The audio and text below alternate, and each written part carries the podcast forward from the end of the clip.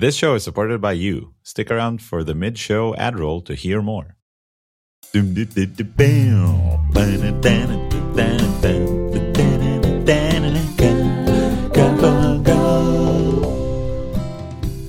is Cup of Go for February 16th, 2024. Keep up to date with the important happenings in the Go community in about 15 minutes per week. I'm Shay Nehmad. And I'm Jonathan Hall. Happy Valentine's Day, I guess. Happy late uh, Valentine's Day. You got your coffee? You woke up early today. I got some coffee. I woke up early. One hour early. I don't know. Did the time change? I don't think it did. I don't know what happened. I moved the show. You one hour. show. All right. All right. It's all on me. I don't have my Go uh, cup today. Oh. I have my Harry Potter Harry cup Potter. today. Obviously with Hermione, the actual hero of the. Of course. But even without a cup of Go cup, I can still talk Go news. Can you? So we have some proposals to discuss, some interesting blogs, some interesting stuff happening in the industry, some stuff from the community. Just a, a trail mix of news. Would you say that again? A trail Would mix I? of news. Say that again. Trail mix of news. Say it again. Trail mix of news. Say it- Trail say it again, like news. Trail 15 mix of news. That's not that hard. Wouldn't it be nice if we had a library function that would just let you repeat things like that? You do you remember um, Tom? He's, he used to work at the Recon. We he mentioned him a few times on the show. Yeah. Tom has a saying: "This you have bad ones, but that's one of your worst." Well, hey, if you can't get better all the time, you might as well you go the other direction. yeah, yeah. So, slices.Repeat. yeah, uh, the idea is to be able to create a, a slice with repeating value in it. Is there a lot of discussion? It sounds pretty simple. Sounds like it would be. It's just replacing a for loop, basically, right? Is it? I think so. Like if you want to cre- create a repeating slice, so you open a slice and you append in the four, and this is just syntactic sugar over it. So you want to you have X, right? And you want to repeat it 15 times or whatever. Sounds pretty simple. But wait, what if you have a slice of things that you want to repeat over and over again? Like you have X, Y, Z as three separate things. You want to repeat those a number of times. Ooh. What would that function signature look like? generic, I assume. And now, wait, do I need two function signatures now? Do we need one for Why? repeating a single thing and one for repeating a slice? This is the sort of bike shedding that happened. Damn. So yeah, I, I had the first thought. I had the same thought as you at first. Like this is easy. Of course, it's no brainer. Let's put it in there. And he hasn't used the generics. I, I can knock it out in an afternoon. Why Exactly. Why do we need language maintainers? Anyway, I'm not going to go through all of the bike shedding because uh, you know it's been it's been settled. But if you're interested in in how language designers and users of language design simple, trivial features like this that just take a half an hour, go read the issues in the show notes. Uh, all right. Another uh, accepted proposal. This one's really simple. Uh, just nice to see uh, cleanup happening, and it's worth uh, shouting that out. Is that runtime.goroot is going to be deprecated, which makes sense. If you don't know what GoRoot is because you joined Go recently enough, then I'm, I'm really jealous. This is a really good place to be in. Yeah. Uh, but a few years ago, when you installed Go, you also had to mess around with like a few environment variables, and they were always kind of weird. The Go team had this notion of all your Go code living under the same Go directory, which works if you work at a specific company and you have a big monorepo, let's say Google, but doesn't really work if you just want to open a directory and start hacking on Go. It was a lot less flexible. You don't have a Python root on your machine, right? or a Node.js root. But for Go, it, that was the decision, and the language slowly moved away from that. I think it, it like there was a blog about deprecating it about a year ago. Uh, just let's not use uh, Go root anymore. Uh, and now the runtime function is going to be deprecated as well because it's not going to be meaningful if uh, copied to another machine, and instead just use the system path to find Go. Uh, it was accepted yesterday. Yep. And the topic of paths as strings, which is basically all we do in Go. so we talked about Go root. Yeah. How about HTTP paths? Yeah. So if you listened last week, we talked about the new HTTP routing capabilities in Go 122. Of course, we didn't go into a lot of detail. If you'd like some detail, the Go team, Jonathan Amsterdam specifically on behalf of the Go team, uh, released a blog Jonathan post. Amsterdam, which again, important to note, is not you. It's not me. I am Jonathan and I live in Amsterdam, but I am not Jonathan Amsterdam. I've never seen you and Jonathan Amsterdam in the same room together. Curious. We, we need to get him on the show maybe and, and figure out how this works. yeah. So anyway, thanks Jonathan Amsterdam for writing this blog post. That, who's not me, but he wrote a blog post explaining the details of the new uh, routing capabilities in Go 122. So that's probably a useful thing for most of us to check out. Yeah, super short, uh, highly technical article, just like uh, we love to see in the Go Dev blog. I think the one thing I want to shout out is the, last uh, the conclusion, uh, we're talking about compatibility. He says we made every effort to keep new functionality compatible with old versions of Go, but there are some edge cases, in particular, if you have curly braces in your URLs. In the past, they were just translated literally. Uh, that should be very rare that you have curly braces in your URLs, but if you did for some reason, you're probably going to break when you upgrade to 122. So you'll have to to update that, or you'll have to work around that somehow. I guess maybe with some sort of encoding or auto generation, people might have that and they didn't mean to, but I can't in good conscience imagine the path. I'd be like, yeah, curly brace makes sense in this path here. Yeah, yeah. On the topic of HTTP services, there's a really, really good, not concise um, blog post. It's dense, but it is very long by Mat Ryer about how to write HTTP services in Go. This time it's coming from someone with quite a lot of experience uh, because the title is After 13 Years. And this post is basically a really good uh, blueprint if you want to create the new template for an HTTP service at your company. Just follow all the tips here. I really can't look at one tip here where I, I disagree. Some things include that main only calls run using a ton of dependency injection with long argument lists that's a, a, really bike shady argument I've had a, a, few times. Did you ever write a code review and we're like, this function just gets too many parameters. Let's group some of them into a, a class. I've done that in the past, but not not these days. I actually I, I agree with Mat that the long list of parameters is useful because of the type checking. You can't accidentally omit one.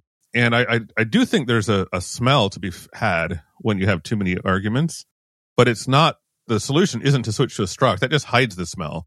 It's like sweeping the dirt under the rug. The solution is if you truly have too many arguments, that means your function is doing too many things. I don't think that usually applies to a constructor, like in this case, though. Yeah. So there's this sort of really good separation that comes out in this blog post as well when you have sort of graph creation code where you just take all the initted things and hook them up together and you don't do any logic. You're just like, some people call it manager, some people call it constructor, some people call it graph creation versus all the rest, which is like your business logic. And in all the rest, this is a smell, but in the like big init functions and, and wrappers, I totally agree that just adding all the stores, adding all the services, the config, the logger, all the middlewares, all the like whatever is a really good idea decoding and encoding, do it in one place, uh, validate your data. That also makes sense. And I really think that there's a lot of good tips here that could be applicable even if you don't take them as is. Mm-hmm. For example, for decoding and encoding and validating data, if I were to write a Go service from scratch today, I would probably do it in gRPC and I would use a gRPC validate for validating yeah. data. This still adheres to these like these tips, but it doesn't follow them exactly. I think the the core of these tips are really, really, really good. And there was a lot of talk in our channel about the middlewares, right? That was a topic that caught people's attention at the Cup of Go channel. Yeah. I never thought about it so hard. Why why do people care so much? Well, I, I think it, as a newcomer to Go, it's confusing to have like a typical middleware has a function that returns a closure that returns a closure, which is kind of confusing until you recognize the pattern and then it, and then it kind of i think falls into place in your head and it makes sense and it, and it feels good. But until then i know i struggled with it for a long time. Like what what is what are these different layers? It feels like you're in this in inception or something you know? I understand. I think definitely reading it this post assumes that you know go pretty well and yeah. that you've written quite a few http services before. It's not a tutorial. Uh, so if you're a newcomer uh, i would put aside two days to read these but i would put them aside. It's really really worth it and finally, the post ends with like putting all these into practice. So in larger organizations and bigger projects, there are constraints of the real world. Uh, this post comes from Grafana Labs. So, you know, there are gRPC practices uh, and tools, abstractions in gRPC. Grafana uses gRPC. So you just go pragmatically and go with the flow, even if it doesn't necessarily fit into all these, you know, tips, for example, using inline request response types. But overall, this is a really, really good uh, blog post. I think it shows the the huge gap between oh, I can do uh, like production services with the standard library, and how much work actually goes into you know a proper modern HTTP service. But honestly, just a super great blog post. Highly recommend. Awesome. I like Mat Ryer's blog posts in general. So yeah, check it out. Cool. So we have some more uh, community stuff to to talk about, right? Yeah, this one's a little bit less awesome. I don't know. Have you ever used Flux or Weaveworks? I've used Argo CD. You've used Argo CD, yeah. You're, who's eating their lunch or has has eaten their lunch, I guess. So we, uh, if anybody uses Kubernetes, uh, you may be familiar with. If anybody heard on this, it's the tiny project Yeah. from it's a new open source project from Google called Kubernetes. Some people will deploy Kubernetes with this tool called Flux. It's a GitOps thing. Basically, you can throw a, a stack of YAML at Kubernetes and it just makes it happen. Kind of. I mean, that's really oversimplifying. The company behind Flux, Flux is an open source project. The company behind Flux, Weaveworks, has announced they are shutting down operations. Didn't have the the revenue necessary. Uh, a, an acquisition fell through at the last minute. So if you are a Flux user, uh, I mean, Flux is open source. It will still be there, but probably won't be getting much updates. Weaveworks, the the SaaS or behind we uh, behind Flux is going out of business or or has gone out of business. I don't know exactly the timeline. This announcement was dated February fifth, so it's kind of sad to see that happen. Flux is a CNCF project, so I mean it's not vanishing, but I do imagine it will get a lot less uh, development work. It'll probably become more of a community project. I'm guessing. And yeah, I think most people are switching to or, or are using Argo CD these days, which I haven't used yet. So I don't know exactly how it compares feature to feature or whatever, but yeah, it's a little bit sad to see it happen. we don't usually link to LinkedIn, just not the type of uh, links we usually link to. But the post from the CEO is kind of, he's obviously worked up about it. And uh, there are some comments from really interesting people here. Uh, Liz Rice, I don't know. I watched her videos to learn about what is Docker. You know what I mean? Mm-hmm. And just people who seem to be impacted or, or, you know, care about Weaveworks. It's not just the project; it's also the people behind it. Argo CD is like going great. I'm working uh, on integrating Argo CD to Orca right now, so I really think it, it's not like GitOps is uh, going down. I just think we're consolidating to a single solution. Mhm. There is one interesting thing in that regard. You know how you always look up X versus Y when you're, for example, if if someone wanted the GitOps solution right now, they would probably end up googling uh, Argo CD versus alternatives or Flux alternatives or Argo CD versus Flux. Mhm. When you look that up, you see a ton of uh, posts, right? Called Flux versus Argo CD. What should you choose? It's amazing to me how much all of these are invalidated now. Now that Yeah. one project is like financially backed and, and CNCF and everything, and one is just an open source project, not the same uh, level of commitment, I would say. I also get a lot of Flux versus Redux, which I guess is uh, something that front end developers will understand. Yeah, it's not Flux is a different. It's a state management for for front end, and you shouldn't use any of them anyway. Yeah, right, So right. you should use sagas. Never mind. Uh, we're not a front end podcast, but if you have a Redux and you're not migrating to MobX, maybe you're maybe you should uh, rethink your life. And if you are, maybe you should rethink your life and write go some Go instead. There you go. um, I found this interesting thing on Reddit where one of the users posted that Go 122, which we've talked about last week, is yielding an 18% regression in single threading performance. And I was like, oh no, they fucked something up. Yeah. Like it's a, it's not good. But luckily, uh, this user decided to post on the subreddit instead of just reporting an issue and got some feedback, you know, some peer review from the Reddit community that basically shared that two small sample sizes are not relevant. It's just changes in the in the jump alignment between builds. And every program that's over 60k lines, the time is exactly the same. So no, Go 122 doesn't have an 18% regression, even though that was the title of this post. But in small sample sizes, it might. The main culprit that they tried to look at was the loop var fix because the Go changed how loops uh, work. And there's some interesting investigation here in the comments. But overall, seems like everything uh, below 60k is too short and above 60k everything's great so it looks like no go 122 doesn't have a big degradation in performance and you shouldn't have a problem upgrading um, but a good work on, on on behalf of that redditor right Yeah, instead of just running to the go team for not being uh, toxic here. I mean, I, I like to rag on Reddit, but this was a very civil discourse, I think. So good job. could could have been a slack thread uh, for all i know uh, one last uh, community thing we wanted to discuss right Yeah, some youtube content So uh, I'm sure many of you, if not all of you, have heard of, if not watch regularly, the Primetime YouTube channel by the the, the Primeagen. Is that how he says his name? Mhm. His moniker. So he has a new video out, came out uh, yesterday called "Why I Use Golang in 2024," which is kind of interesting. I mean, he's talked about Go several times in the past, but he's he I think he works at Netflix. He talks about Rust a lot, and he he just reviews uh, your content, blog posts, and stuff. Uh, about other people, or I shouldn't say reviews. He more like uh, reacts to, but he talks a lot about Go and some of the things he likes about it. He talks a lot about Rust and the things he loves about it. So this 10 minute video, it's it's uh, easy, quick watch. He talks about why he's switching from Rust to Go in 2024. And to be clear, it's not because he hates Rust. There's no Rust hate in this video at all. He loves Rust, but it's an interesting watch. I mean, I think I think the main point he makes is the idea that Go is sort of designed to be a simple language to be productive, and he wants to give that a shot before he has a full verdict on whether he likes Go or not. So he says he's going to try using Go for when he has the choice. He's going to use Go for the next year or two yeah, I'm curious to see how that goes. I'd love to watch a follow up video in a, in a year or whatever and, and, see his response to that after he's he's done this experiment. Maybe we can get him on the show and, and uh, ask him directly. That'd be fun too. At least on YouTube. I don't watch a lot of YouTube, but I do follow uh, a few uh, programmers on YouTube. Uh, primetime and there's some people who make like uh you know comedy videos about programming fireship io does this like really short form you know tech videos which i like x in 60 seconds and no boilerplate uh, as a as a dude who's doing uh, videos about Rust.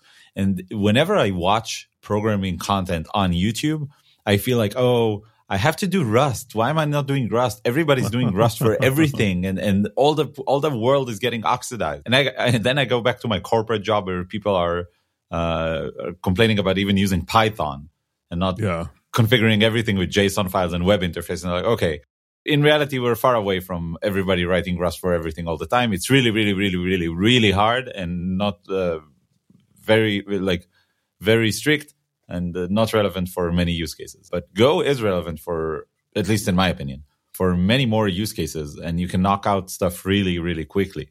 You need a CLI thing, sure. You need a HTTP service. You don't now. You can just use the standard library, etc., etc. I think it's really productive. I just hope that it's sort of boring you know what I mean? uh, eh, we shouldn't say that as a Go News show. Yeah, the, this topic of is is boring, but I mean boring in the sense that usually you write a thing in Go, it'll probably work. Like it'll probably not crash. I have some Rust in, in production myself. It doesn't crash as well. It just took a lot more effort to write. Mm-hmm. And I just wish uh, Primetime will have a good time with uh, Go this year. He colored his hair uh, gopher blue, so you know yep. he's already on the right path. Awesome, cool. So that's what we have for y'all this week. Stick around though. We have an interview coming up today, the first time this year, uh, with Daniel Martí. So stick around for that. Should be interesting. Talk to you there.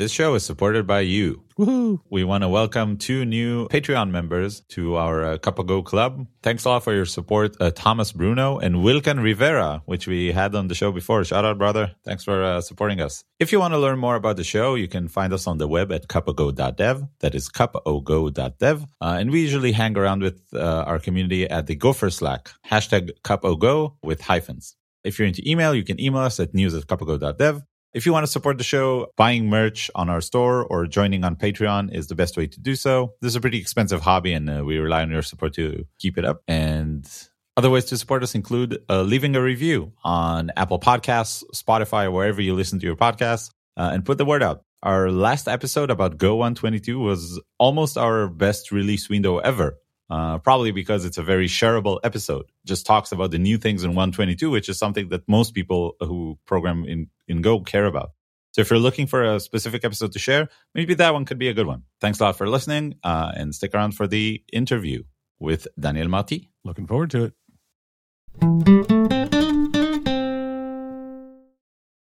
Jonathan, are you ready to start the interview? I am. All right. So I'll give you a cue and we could start. So, okay. so I just need someone who can uh, tell me about CUE. Anyone? You know anyone? So I can give I you do. I think Daniel knows something so we about can CUE. start the interview. Daniel, do you know anything about CUE? A little bit. Yeah. Hi, Daniel. Hello. Nice to be here. Welcome to this cheesy show that we do. so Daniel Martí, did I say that right? Is it Marti? Yep. Uh, is our guest today. Uh, Daniel, you have your fingers in a lot of pies, I think. But before we talk about those pies, would you do a brief introduction? Let our audience who doesn't know who you are know about you what your relationship is to the Go language, the Go project and, and all that fun stuff.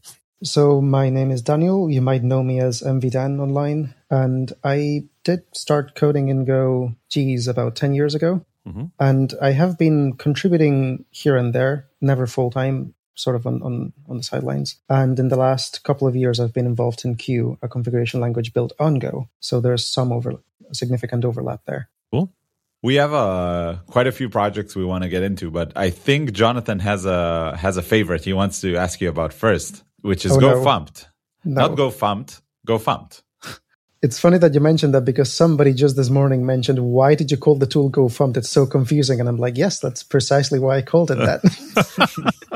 because I used to call the original GoFumped GoFMT. Mm-hmm. And then somebody told me, no, no, it's pronounced GoFumped. And I was like, well, then just call it gofumpt in writing.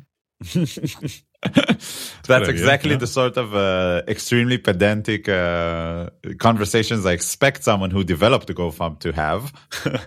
um, Jonathan, since this is probably one of your favorite tools, what is gofumpt? Are you ask, Are you asking me? Yeah. You want me to explain what gofumpt is and see if I if I can if if that right. grades you? Yeah, if if you're hitting uh, the nail on the head. It's a stricter version of GoFumped. But it's GoFumped. What? It is GoFumped.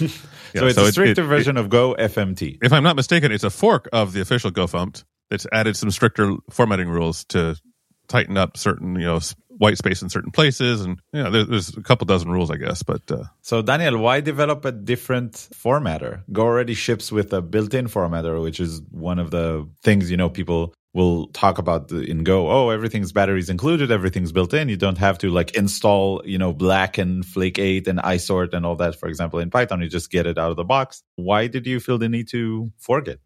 Yeah, out of all the projects I've started on GitHub, gofumpt is maybe the one that's most polarizing because some people say, yes, I, I love the extra rules, thank you. And some other people say, why did you start this? It's just like split the formatting world in two. I kind of see both sides. I wouldn't really say that I split the formatting of Go in, into two camps because I deliberately made gofumpt backwards compatible with Go FMT, meaning that if one of your developers chooses to use the stricter tool the stricter tool and the original tool are not going to fight each other. It's just that one will want to go a little bit further, but it's they're, they're not going to like collide and conflict with each other. Another choice that I made is because it is in a way a fork of GoFMT. It follows the same philosophy of no options, of the same command line interface, and so on. So it is pretty much a drop-in replacement. And what was it about GoFMT that you didn't think was quote good enough or strict enough or whatever. What why did you choose to make this fork? So it, it is going to sound slightly pedantic if i say this but at a previous job uh, i was doing a lot of code reviews. I was in a sort of team lead position. Uh, and a lot of the people that were sending me code to review came from other languages. So they wrote Go code as if it were another language, if, if you will. And most of that is, is not style. Most of that is things like naming variables or how you structure your types and methods and things like that and files as well. Uh, but quite a lot of it was just because they were used to, for example, you know, languages like C or Java or Python, you just style your code differently. And if you pass that through GoFumped, the original GoFMT, it deals with a lot of that, but some of it just like doesn't care, leaves it alone. And I kept seeing patterns of like, oh, I would delete this empty line. Oh, I would just join these lines. Oh, I would blah, blah, blah. And then I, the, I'm a very lazy person. So the 10th time I would have to suggest something, I would just be like, I, I can't be bothered. I, I, want something to just do it for me. Right. Mm-hmm. So that, mm-hmm. that was the source of it. And I, I know that Robert, the author of Go, GoFMT and maintainer, I know he wants to add more rules to the to the upstream tool, but at the same time, he's somebody that, that has to maintain 20 different things. And he was also at the time developing the early prototype of generics, right? So mm-hmm. improving GoFMT was very, very low on his list. And even today it is for obvious reasons. So I, I thought it's not like I'm going against him or like I'm go- I'm trying to overrule him, but at the same time, I treat my tool as like an experimentation place. And then it's very much the intent that if, for example, half of the rules that I have are a good idea, he can, well, he's more than welcome to copy them. I, I do not care. Cool. I, I hope that does happen. Like consolidating all the rules and having stricter formatting is like you say it's, uh, you know, you were lazy and you wanted to have more uniform CRs, but when you're in a team lead position and you do a lot of code reviews, I can definitely feel you. Like having uniform, just ways to look at things and the pattern recognition is easier uh, makes it easier for everyone.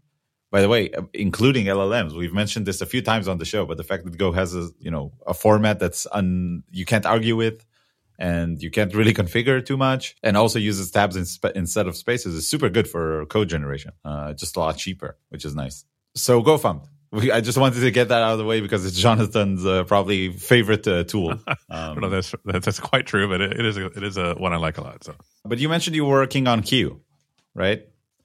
We're planning to have uh, another maintainer of uh, CUE on the show. Paul uh, Paul is scheduled to come up uh, on the show in March. So, oh, cool. Yeah, so so we're gonna have two views on CUE.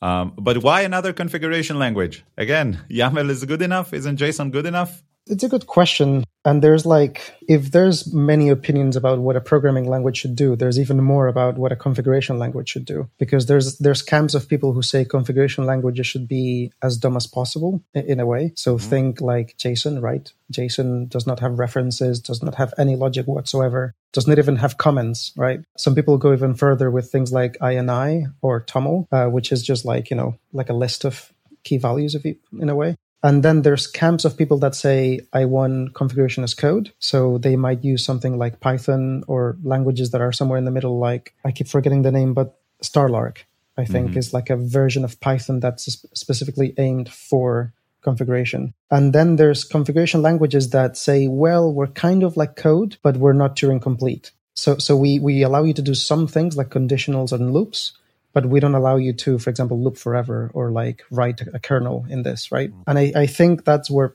some languages like HCL and CUE try to sit. So I, I would say those are the three main camps. And I would say that there's not enough. My opinion is that for projects or companies or orgs that are large enough, simple languages are not enough and you have to be really careful with any language that's too powerful because then that's essentially how you get into trouble because configuration just gets a too complicated to understand but b also too too expensive to compute. So that is when you need this middle ground of a language that lets you do more than just dumb configuration languages but not so much that you just you know waste cpu cycles trying to evaluate what the hell is happening so there's a new, very new, I guess I don't want to say competitor because it's like both open source and they're both fine, but there is a new library out by Apple called Pickle, which is, it's called PKL, which is even a worse choice than GoFumped because at least the GoFumped you meant it to like go over the same thing, but there's Python Pickle and now there's Apple's pickle, which is not related to Python's pickle package at all. I wouldn't be able to say that sentence again fast. And I'm wondering like how much overlap there is between uh, CUE and, and pickle. Like if are they direct competitors? Is there like sort of features that the CUE has that pickle doesn't? Uh, what reason would I have to pick one over the other in case, you know, I, I decided I want to be serious about my, you know, configuration, like but database connection string. I really want to uh, configure it correctly this time. That is a good question. And I think that should definitely be one to say for Paul, because I haven't looked at Pickle with much depth. All I know is that they take different approaches, mainly because CUE takes a somewhat a somewhat unique approach in that it's a it's a a configuration language built around unification. And that is actually where the name CUE comes from configure, unify, evaluate.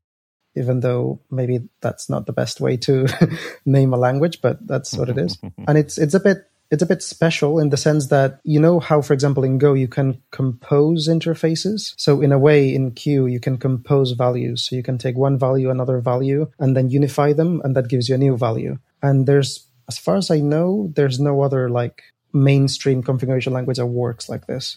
Some others instead do inheritance, which is the more classic way with programming languages as well. I'm not going to say one of them is strictly better than the other one, but they're definitely very different. And they both have pros and cons and you like there are users of uh, CUE, you know, on the uh, at least there are logos on the on the homepage. Is are they like contributing a lot of code back? Do they have a lot of complaints, or is it like yeah, CUE as it is is kind of fine and sort of done? I believe the companies that are listed on the website are mainly the big users, you could say. Um, in terms of contributors, we have people contributing on GitHub and Gerrit all over the place including me. yeah, to, to the point that sometimes we get pull requests or, or, patches, and it's only weeks later that we realize, oh, that person works at that company, right? Because with open source, unless they put it in their profile, you don't, you sometimes don't tell. Mm-hmm. I, I, guess I should add my company to my GitHub profile. That's always a problem, right? Because when you join a company, Jonathan, you're you're doing uh, work with uh, tons of companies, right? Because you're freelancing mostly. Yeah. So do you use your main GitHub or they, they force you to open like a company email?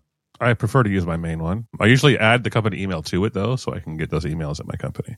I have like three GitHub accounts at this point, all of them with like slightly different open source contributions. kind of annoying to, okay, so go to this one and go to that one.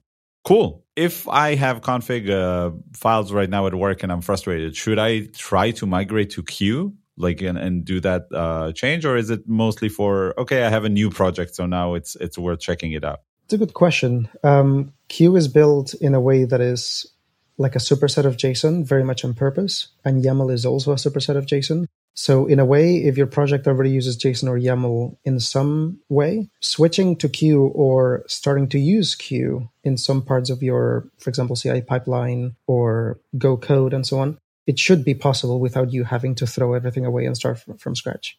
At the same time, if you want to get the full advantage of, of this new paradigm of configuration language and unification, you probably should change the way you think about configuration a little bit because, for example, CUE can do both schemas and data. Whereas if you think about YAML or JSON, they're mainly about data.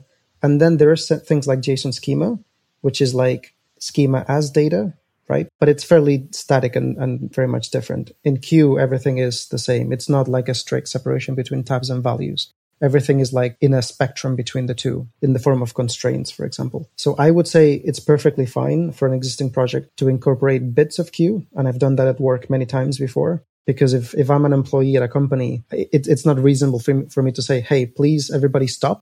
And I'm going to change how we do configuration. Like that's not something that's reasonable, right? But at the same time, if you want to take full advantage, I would say it's not like you have to throw JSON YAML out of the window. So you could do it like gradual uh, change. Right. Cool. I, I, this is, I guess, the best foot in the door for a lot of companies, right? Okay. So we have this sort of new project that's currently in alpha. Let's use CUE there. And if it works well, maybe we can port it back to other configurations until it uh, completely yeah. takes everything over. And I can give a brief example. At a previous company, we had a, a CI YAML configuration that was like 500 lines of code, or 500 lines of YAML and it scared the bejesus out of me because um, a lot of those CI steps had dependencies between them because we would build like 20 services, test them, and then deploy them, right? So each of those steps had to have dependencies. And a few times developers, because we're like just monkeys typing on a keyboard, we would forget one of those dependencies and then we would deploy something that doesn't pass the tests, right? Mm-hmm. So I wrote some CUE constraints that would take that YAML as input uh, as a value and that would say for every step with name service deploy X, check that it depends on a step called service test X, right? You can do constraints like that on existing data. And I would also do things like check that all the services that we test are also built, check that all the services that we build are named in a particular way and have a directory that exists in this place. There's lots of things that I could sanity check. Really cool. Sounds super useful, I guess. I, will just I'll just use this uh, platform before we move. Uh, Jonathan moves us to the next topic. Just to use this platform to recommend everyone to at least check out the site. There's a really good documentation. Just wait until there's this one pull request that fixes a broken link. Just wait until it get merged, and then you can check it out. oh no! Now I'm frantically thinking, oh no, where's that pull request? I I fucked up. I opened it without uh, reading the the contributing guide. It's my it's my fault. My fault. so I want to talk about another project. This seems to be following a theme of. I don't know if you would agree if this is sort of the trajectory your public projects take. That you take an existing idea and try to make it better. So the project is SH or SH. Maybe again describe what the project is, and then we'll talk about you know the applications of it. So the project is it started as a parser for the shell language meaning POSIX shell and or bash. And I did that fairly like many years ago because I wanted to learn about parsers. And I saw that Go's parser was written by hand. And I, I was straight out of uni. And at uni, I had been taught you never want to write parsers by hand. You just automate it with tools. Mm-hmm. And I honestly found that kind of boring because I, it felt like I was learning a tool and learning how to debug and fight the tool more so than writing code.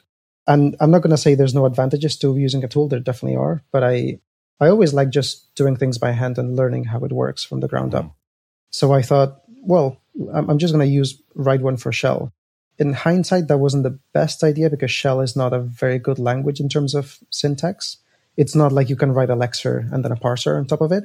Everything is like kind of a big mess of, of I'm, I'm not going to, in a way, you cannot lex, like you cannot tokenize on its own. You have to do the whole parsing as a, as a single step, if that makes mm-hmm, sense, mm-hmm. as you read the bytes. But that is how it started, just with me having lots of free time and just wanting to play with it. And then on top of that, I started thinking, oh, it could be nice to also be able to format shell syntax. And then I was like, oh, it would be nice if I copied the GoFMT idea and I wrote a shell formatter. And then from that, somebody asked, hey, it would be nice to have an interpreter. So I also wrote one. But a lot of this is best effort. Like I could, I would say I've probably implemented 70, 80% of Bash in terms of what most people use. But Bash as a language and as a, an interpreter, as a shell, it has a tail end of features that nobody knows about and nobody uses. Mm-hmm. Or some people use, but I, I don't have the time to implement all of those, of course.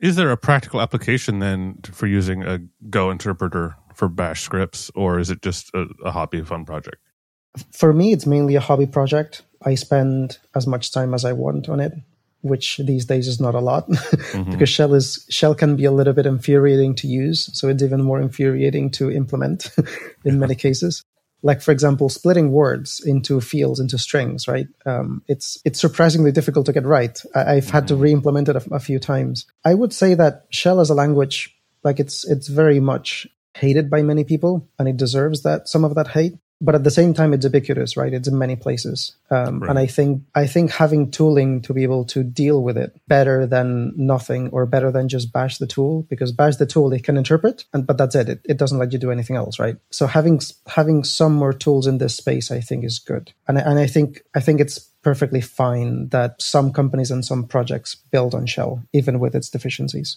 You're saying that this is like a small hobby project, but looking at the release notes, uh, at least for the version from five days ago, looks more serious than a lot of uh, open source projects with uh, companies behind them. I'm wondering, are all these contributions yours, or are more people like jumping on the bandwagon and contributing to SH? Uh, it's a bit of both. I've started a number of open source projects uh, with various ideas in terms of whether I want this to be a personal project versus a community project, if you will. This one is one of the earlier ones I started. I, I never intended for it to become a thing. Mm-hmm. Um, like I said, I, I was only trying to learn about stuff and just ex- experiment. Some people have started building stuff on top of it. So they want to pull me in different directions saying, Hey, can you please do this or that? Or just code reviews. I'm perfectly happy with it as long as they don't expect too much of me. But th- these days, I think the balance is pretty comfortable. I'm happy to review code. I'm happy for people to ask that I prioritize certain certain things. There's even a couple of companies that sponsor, sponsor me on GitHub because they build something on top of, of the project. But it's it's definitely not in exchange for my time or anything like that. Um, I don't set those expectations. There are a lot of related projects like wrappers and uh, stuff like that at the end. People like wrapped it for VS Code, Emacs, Sublime, Trunk, Vim, and you know it's included in some other hooks, pre-commits. Like seems like you could use SH to format your shell files, even if you don't know that it's your learning project, just by mistake by installing one of these plugins, right? Uh, as recommended. Do you know how much usage does this project actually get, like in day to day? Do you have like analytics or anything? There's no analytics, uh, but I, I would definitely say that the shell formatter program is the most used part of it like the interpreter, for example, I would say is far less used. Also because it's far less complete. It's much easier to write a formatter for shell than an interpreter. Because a formatter, for example, the built-ins and the options doesn't care. They're just strings, right? Um, you don't have to implement all the logic inside them. I would say it, the formatter is fairly well established. My main metric being that it's packaged in pretty much everywhere, all the Linux distros and, and Brew and, and Windows and stuff. So that tells me that there's enough demand um, out in the world. It sounds. I, I wasn't aware that that existed. I think uh, it sounds attractive. I'm going to have to have a have a look at that and see if I can use it to make some of my shell scripts a little more consistent.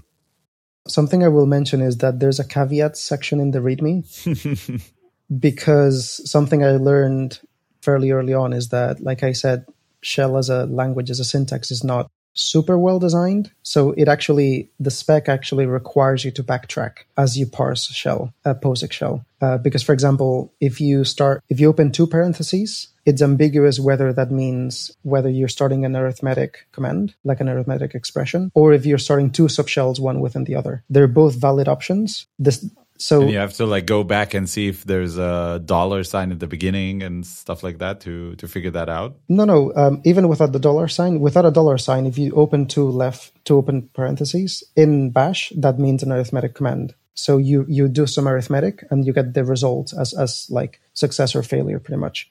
So if you do that in Bash, what Bash does as an implementation is it tries one path, and if that doesn't parse correctly, it tries the other path. Ooh. But but uh, a parser that backtracks is fairly slow and complex because you could be retrying half the script for all you know, right? And you could be retrying multiple times in a nested way. So, for example, Go as a syntax is very much designed to not be ambiguous. And that is a great thing because then a, a lexer can just like always continue and it, it, it always has a, it will always finish in one pass, you can say. I'm like wondering in between the this topic and that topic that uh, we're jumping between. If uh, I were to, you know, start a new development team with you, how would the developer tooling look like? So I'm used to just someone opening a scripts folder. It's just a bunch of SH files, no linting, no anything. And that carries you until you're like 20 people.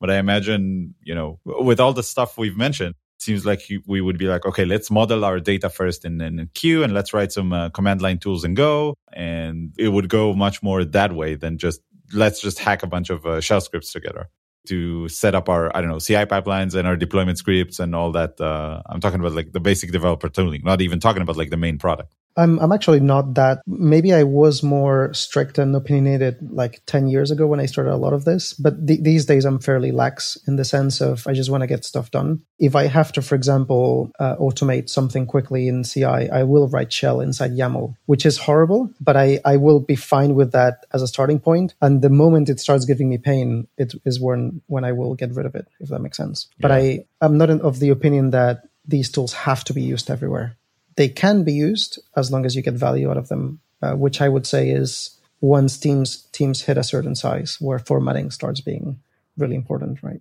So very programmatic, I guess. That reminds me of a question I wanted to ask you for a while, talking about uh, how you set up a project's automation. Uh, and and I don't remember how this came up. We, we, were having a chat on on Slack when you made a just a passing comment that you're not a big fan of Golang CI lint. I'm curious, and I, am not asking for for shade on on the project unless you really want to give that, but I'm curious what you what you use to lint your Go projects, if anything. It's a very good question. Like linting in Go has gone through many ebbs and flows. Mm-hmm. Like way back in the day, it was only Go Vet and Go Lint, which were both official uh, projects from from Go, like official commands.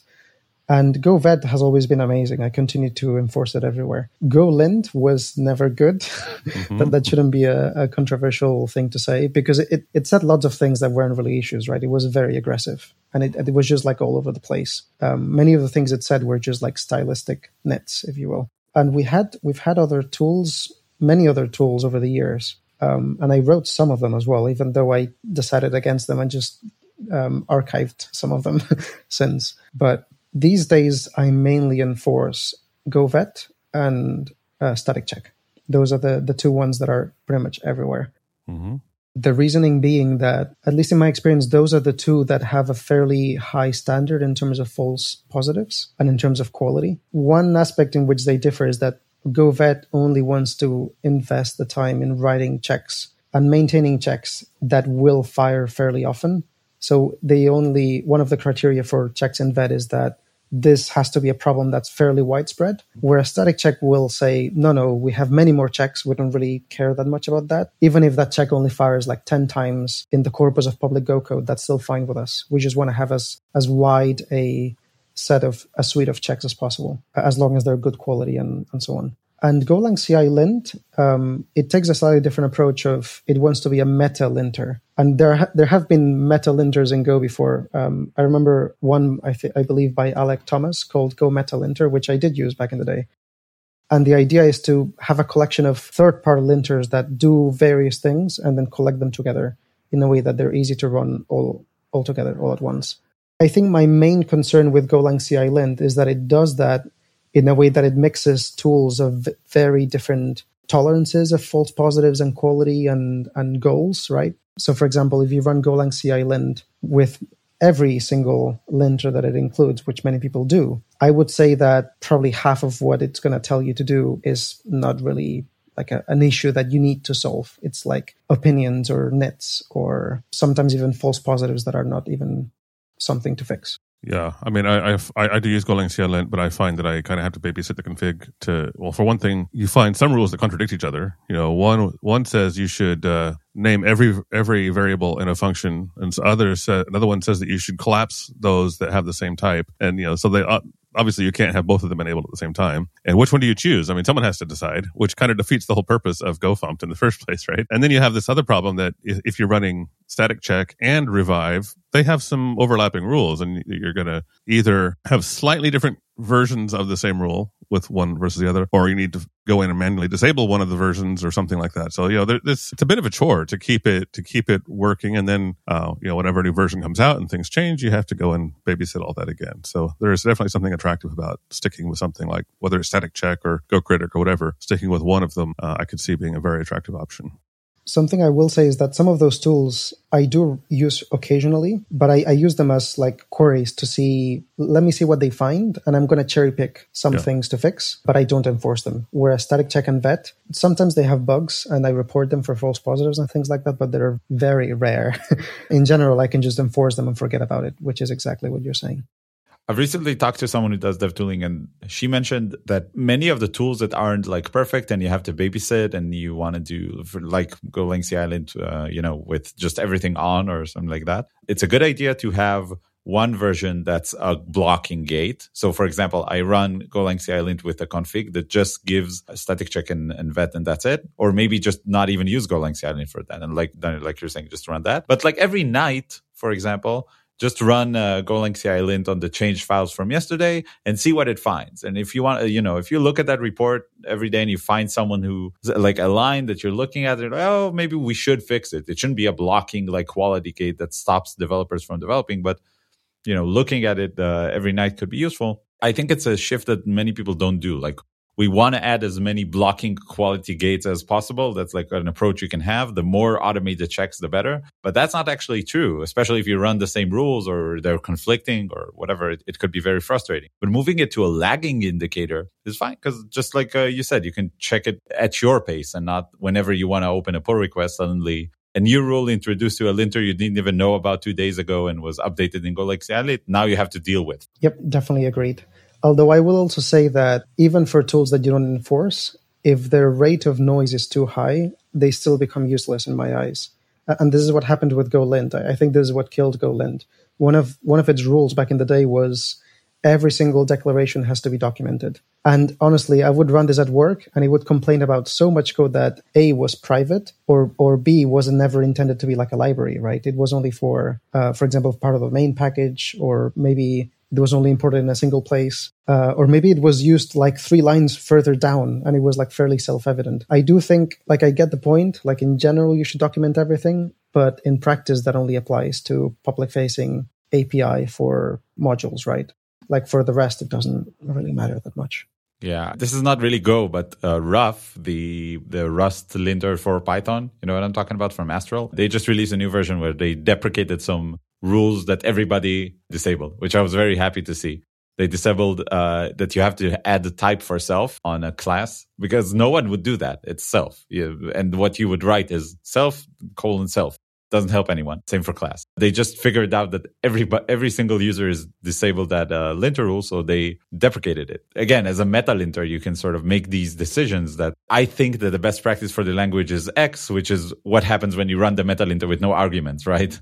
It ends up being very opinionated. But again, if you move the noisy rules out of the way, can be useful. Agreed. So Daniel, one thing I've I've noticed about you is that your name pops up a lot in the Go issue tracker. You seem to be active in proposals and you know giving feedback, and you, know, you seem to be pretty active. I that tells me you have your finger on the pulse a little bit uh, of the Go project. Do you have any insights you'd like to share about now that 122 is out and we're done talking about that forever? 123. We should be about six months away. Um, what kind of insights or thoughts do you have on on the future of Go? I'm fairly optimistic with the fact that recent releases have done have brought a lot. We had a, a group of Go releases where they were focused on generics and they were fairly conservative in terms of changing the language or adding big features. Whereas now it feels like generics is done, and now they're getting a lot of stuff done that is like a quality of life improvement type of thing. Like, for example, the new HTTP router that we got on 122, that you could say that should have happened five years ago because it's, it's such a relief, right? But at the same time, I'm so glad that it's finally being done. And I, I think we will continue to having releases like that maybe for the next a few years. Maybe like there's a cyclic thing where in a few in a couple of years they will say, okay, let's do something big like generics again and just stop messing with little things. But I, I am very happy to see things like, for example, the V2 of MathRand is also very good. Structured logging was also a pain to deal with before we had a standard one. There's also encoding JSON v2, even though that's a different beast. So, but I'm really happy that the project is tackling these, what you could say, little things, which are not so little. They they add up. They add up. Yeah, and and something I would recommend as well in terms of following what things are happening. I started doing this by just reading the commits that went into master because I, I was using Go. I wanted to contribute, but you're always in this position where you say, I don't know where to start, or I don't even know what's happening. Like, I don't know why they're doing the things they're doing or, or how they're doing them. So I I did start following the issue tracker, but I, I, think reading the commits that went into master was the most useful in terms of understanding. Also because they write good commit messages. So even to somebody that is not super experienced with Go, you can read the context and usually understand most of what's happening. Is there anything that jumps out at you? I know it's still early in the cycle, but that, that's already been merged or that is on, on the horizon to be included in 123 that you think is, is worth calling out? I think they're spending quite a lot of effort on PGO these days. Um, the, the compiler and runtime team, you could say, because PGO oh. already PGO already landed in. I can't remember if it was 121 or 122, uh, but for now it's only been used for fairly simple things. But now they're saying, okay, it's time for the compiler's function call inliner to get a lot better. And the way they're making it a lot better is with PGO information. Um, so up until now, it was fairly static in, in, in terms of guessing what function calls should be inlined in a static way. Whereas for 123, uh, there's an issue called overhaul the inliner. And, and the main idea is to do that through PGO. And I think that could be one of the bigger compiler improvements of, of recent times. Because in some, in many, like there's been big changes in Go in terms of toolchain that improve performance, like um, when we switched to the register calling convention uh, some time ago. Also, when PGO landed itself uh, as it is, which I think was like a 5% improvement in some cases. But I think a better inliner is going to be another big, maybe not double digit, but certainly noticeable improvement in performance. A bunch of single digit improvements add up to double digit improvements over time, though, don't they? Yeah. And it also depends on what kind of software you're writing. If you're writing software that just like does a lot of CPU logic and function calls and conditionals and stuff, in better inlining is going to unlock a lot of improvements because with the compiler you have these situations where you know you cannot for example simplify some boolean expression because part of it goes to a function call right so if you can inline things then other compiler imp- improvements can sort of kick in again yep i think you have tools today even before pgo landed you could really push performance if your like application was data intensive, you could use uh, Arrow with Go, right? We had that uh, person on the on the show, and you could use profiling, and the language is was already minded towards performance, and it's kind of uh, at, at, least for me, I'm, I'm, wondering when we will stop. Like when are we getting to the point where okay, we cannot improve a Go runtime anymore in terms of performance? So every time they, I, I, hear someone go, "Oh, we can take a look at this part and improve that part," and I'm like, "Oh, right." I'm wondering mm-hmm. when uh, the law of diminishing re- returns will kick into play, and it would be better to focus on um, other areas. But I guess faster is faster. You can't argue with that.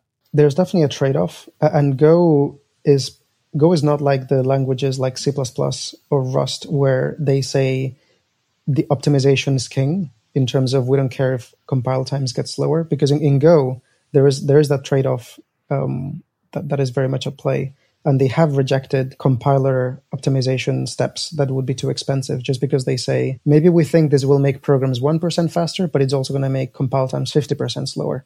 To us, that's not a good trade off. So so Go is not a micro optimization language, uh, but at the same time if you have spent enough time optimizing your Go code with pprof, with tracing, with whatever else, you will have run into the limits of how fast the language can go, right? And I think one of the one of those biggest limits right now is the inliner just being too simple, bad. Um, because, for example, if you have a hot path that just spends a ton of time calling out to other functions, because calling functions is, is relatively expensive if you do it enough times, right? If if that is your biggest contributor to a hot path, you cannot get rid of it unless you manually inline the function call, which is a pain. It's a pain to maintain. It's a pain to do, right? So I definitely think that's this is a good thing uh, to, to improve the inliner.